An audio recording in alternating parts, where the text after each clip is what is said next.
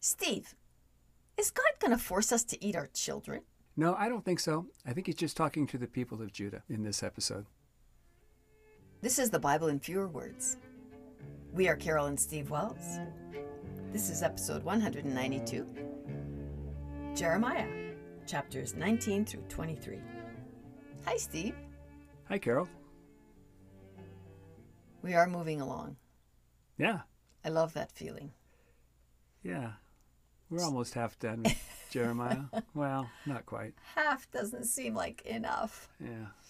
All right, but let's just let's just jump in. Okay. Chapter 19 God said to Jeremiah, Get a potter's earthen jug, take the jug to the people, and say to them, This is what God says. I'll bring so much evil on this place that the ears of everyone who hears about it will tingle. I'll cause Judah and Jerusalem to be killed by the sword. I'll feed their carcasses to the birds and beasts. I'll destroy the city with plagues. Everyone who passes by will hiss in astonishment. And I'll cause them to eat the flesh of their sons and their daughters. There it is. That's it. Yeah. That's it. That's the eating sons and daughters. Yeah, and then it goes on to say, and everyone will eat the flesh of a friend. It's hard to rate those two, right? Does it get worse than that? I- I No. don't think so. He seems to be talking just to the people of Jerusalem, right? In the past, in Leviticus and in Deuteronomy, uh, towards the end, there are lists of promises and Mm-hmm. threats. Promises if you obey God, threats if you don't. Uh huh. In both of those chapters, he's going to force you to eat your children. if you don't obey, then you'll be forced to eat your children. Uh huh. So that would apply to everyone who doesn't obey God. So that would be more general. Yes, It, it, would, be. apply to us, I think, right? I mean, Uh-huh. he's saying if you don't if you don't obey me, I'm going to force you to eat your children. However, here he's talking just to the people of Judah and Jerusalem. Okay. To back up just a little bit, remember it started off with, "Hey, God saying, get a jug and go to the people and say this to them." So he did that. What's the jug for? Ah, we'll see. Okay. Verse 10.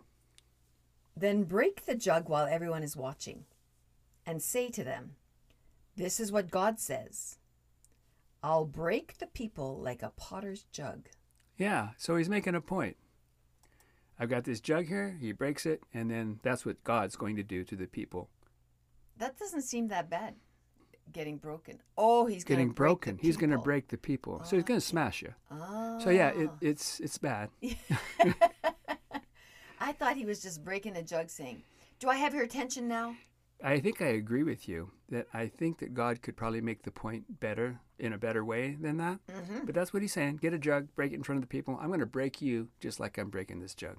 Okay. All right, chapter 20. Pashur was the chief officer at God's house. He heard about the prophecies of Jeremiah. He smote Jeremiah and put him on the stalks that were near God's house. He's getting smote. Yeah, so he struck him. Maybe he whipped him. He is a priest and he works at the temple there. Yeah.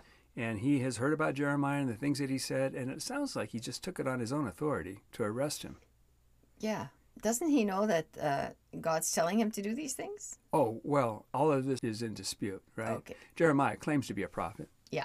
A lot of people don't think he is. I'm sure Pasteur doesn't think he is. Mm-hmm. So, no, he's not worried about Jeremiah and him being a spokesman for God because he doesn't believe he is. Uh-huh. Yeah. So he put him in stocks. So he put him in those things, you know, where you put their, your legs and your arms and In holes in, holes. wood. Yeah, Yeah. like that.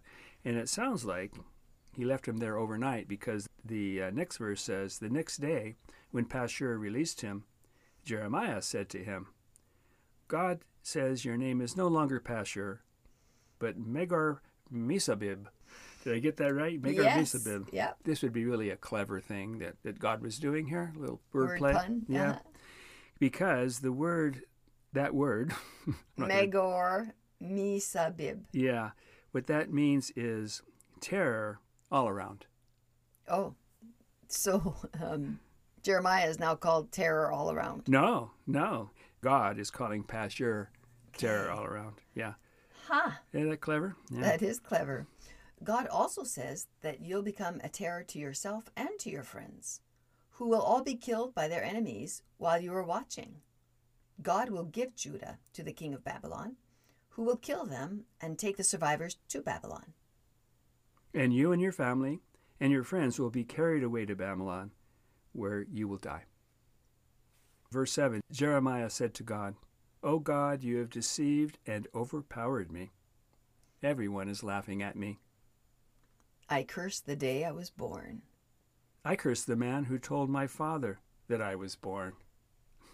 Let him die a violent death, like those in Sodom and Gomorrah, because he didn't kill me in the womb. I should have been aborted. Oh my gosh.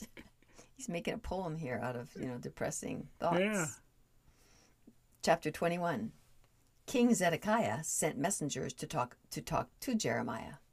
They said to him, "Ask God to help us fight against Nebuchadnezzar, the king of Babylon." Yeah, I should say just a little bit about Zedekiah.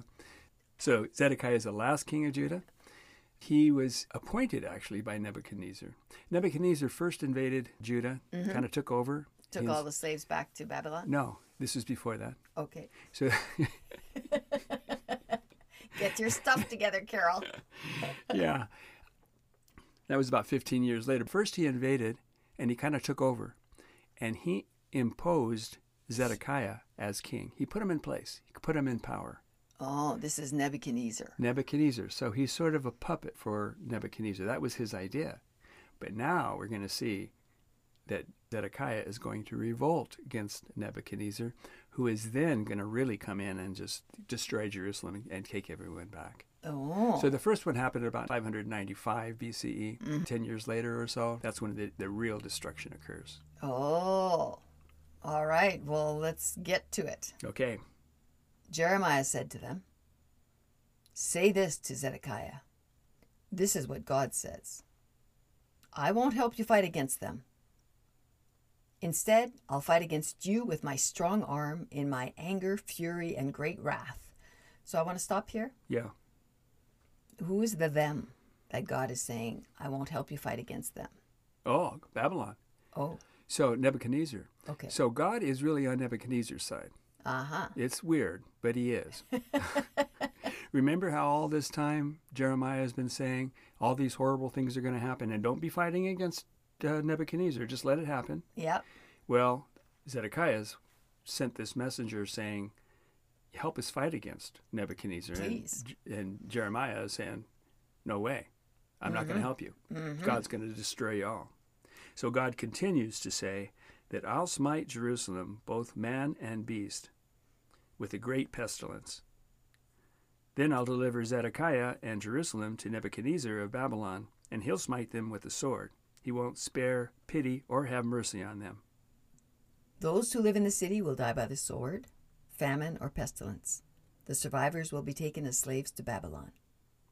because I've decided to do evil to Jerusalem.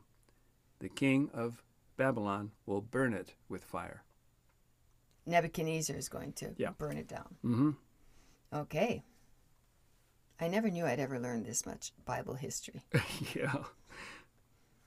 Chapter 22 God said to Jeremiah, Go to the house of the king of Judah and say to him, This is what God says.